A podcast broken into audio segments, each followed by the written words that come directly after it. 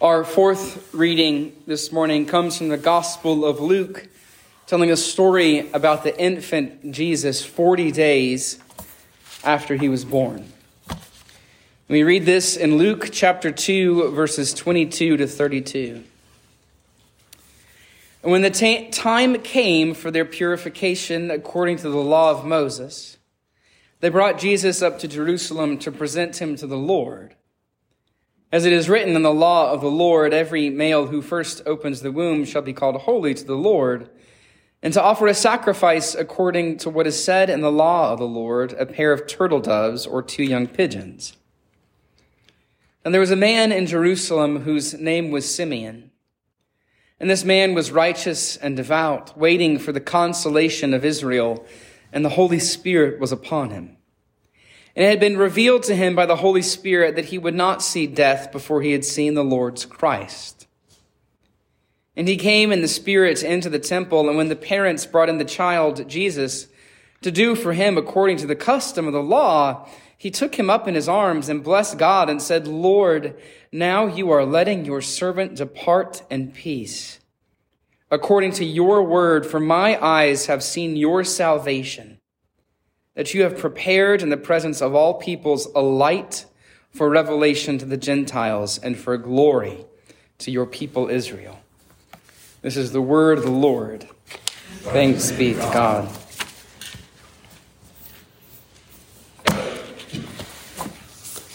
Forty days after the birth of Jesus, Mary and Joseph brought their newborn son to the temple to be declared clean.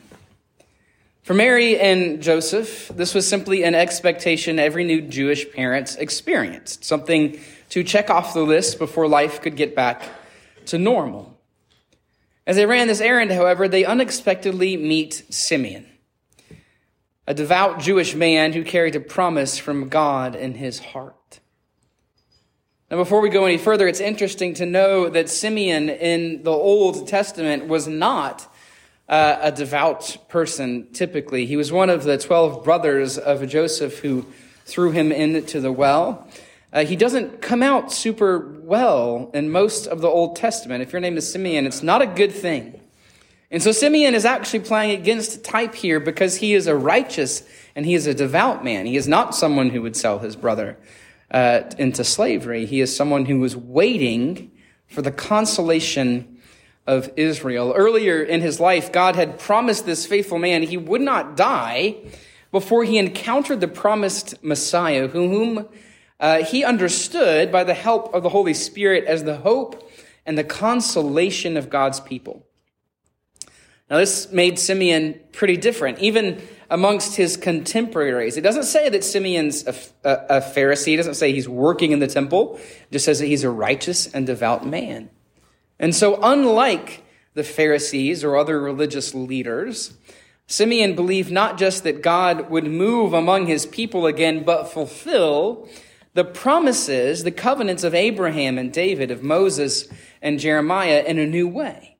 Simeon believed their God would soon come to rescue his children, and the Lord told him to keep his eyes open.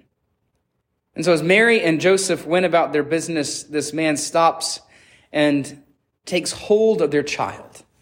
Now, I think that's a little awkward for Mary and Joseph.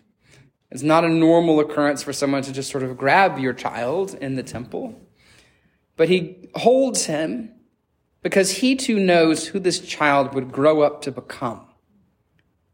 In one short encounter, Simeon declares this child would fundamentally change God's relationship with humanity. By faith, Simeon saw Jesus as we know him on the cross, not just a prophet of great power or a great teacher of wisdom, but the one who would save Israel and everyone who ever called on his name in faith. Simeon saw how the birth of the Savior rested at the very center of God's plan for his people. Before Jesus, the world rested under a curse, condemned by sin. Humanity wandered from their only source of life, the God who loved them. If you remember way back in Genesis, it is the people who are hiding. It is God who is seeking them out. But the arrival of the Messiah signals our Lord's intention to overthrow sin and death and redeem his people. For Simeon, the arrival of Jesus in the manger, the arrival of Jesus in the temple disrupts the broken world status quo. All the brokenness, all of the death, all of the war, all of the fighting, all of the disease, everything that is wrong with this world is going to change because this baby has been born.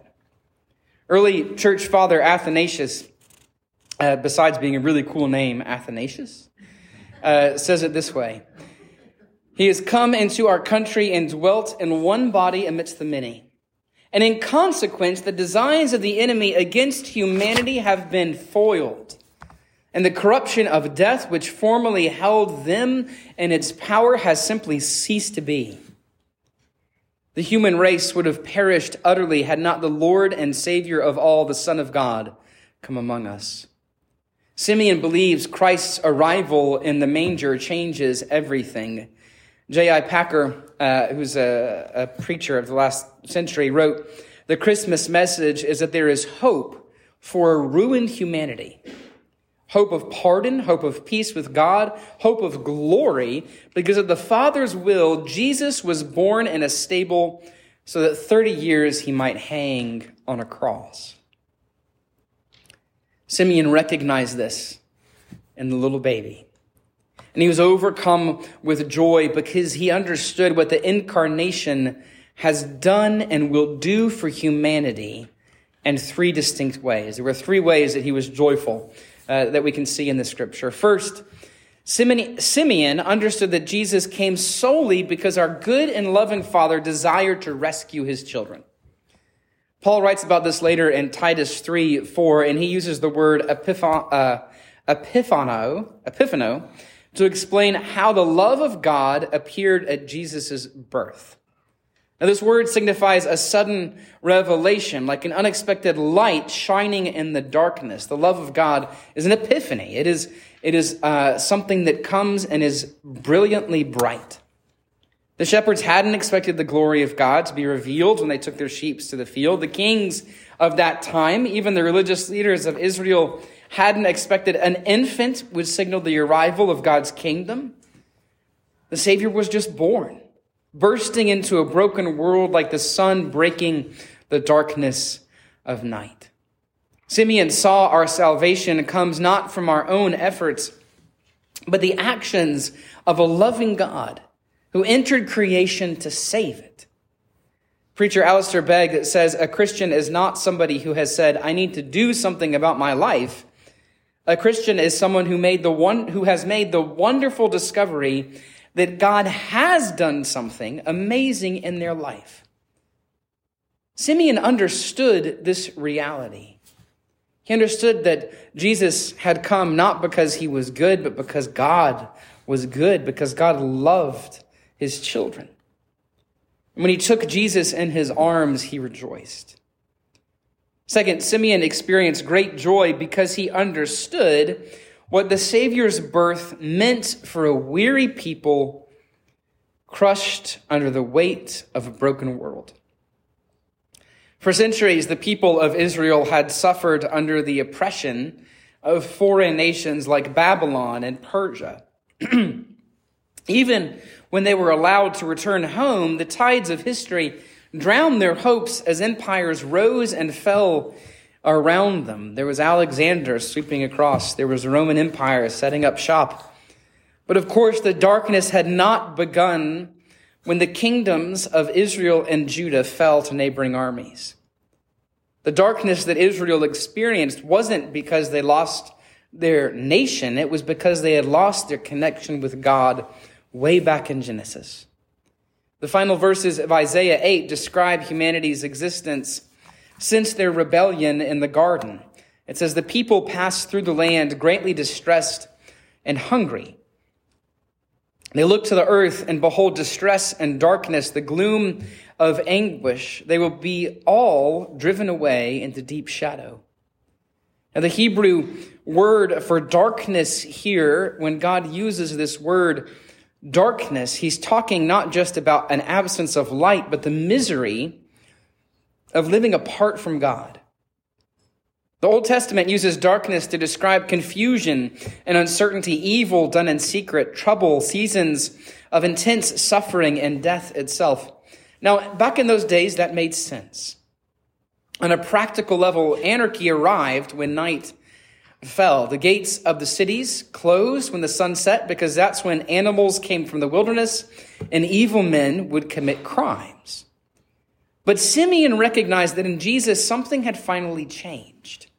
The darkness was fading and would soon be overcome by the light. Like Isaiah promised in Isaiah 9, a great light had risen upon humanity in Jesus, bringing life to those who were dead, hope to those who had given up, salvation to everyone who believed. Jesus represents a literal new dawn for humanity, a new way of being human, a kingdom not built by armies, but God's presence moving in and through his people. Simeon would have loved the verses from O Holy Night, a thrill of hope. The weary world rejoices, for yonder breaks a new and glorious morn. The arrival of the Savior in our world, in our own lives, plus his promise to make all things new brings joy we can find nowhere else. Finally, when Simeon held the baby Jesus, he felt the joy not just of rescue, which was real and overwhelming, but also transformation. He knew the world was about to change. The incarnation points to the promise and ongoing activity of the Spirit moving in and through the children of God. Again, before the birth of Jesus, the entire human race lived apart from God. Yes, there were flashes of goodness but humanity remained enslaved to the sin of their own souls, to the confines of death and the broken world around them. Their separation from God resulted in a spiritual blindness that gave rise to selfishness, discord, confusion, and ultimately hatred of themselves and one another. But Jesus took on human flesh so that humanity could escape that state and become entirely new creations born of his spirit and infused by, with the love of God the Father. All because Jesus came to be with us at Christmas. The birth of Jesus sets our transformation in motion. Like tapping a ball at the top of a hill, the momentum of the change we experience in Jesus begins not with ourselves, but it begins in the manger. There we are saved not only from the darkness that surrounds and overwhelms us, but for a new life that continually grows and expands in hope and faith and love and joy. A Scottish story, uh, storyteller uh, and pastor George MacDonald writes If we will but let our God and Father work his will with us, there can be no limit to his enlargement of our existence to the flood of life which will overflow from within us. When Jesus moves in us, we are changed. His thoughts become our thoughts, His cares our cares. We are given His heart, and we learn to love like He loves. Knowing all of this, Simeon held the baby and he rejoiced. So let us touch and taste that same joy, the joy of knowing Jesus, the Savior, has come to us, rescues us, and invites us into the new and abundant life of God's kingdom.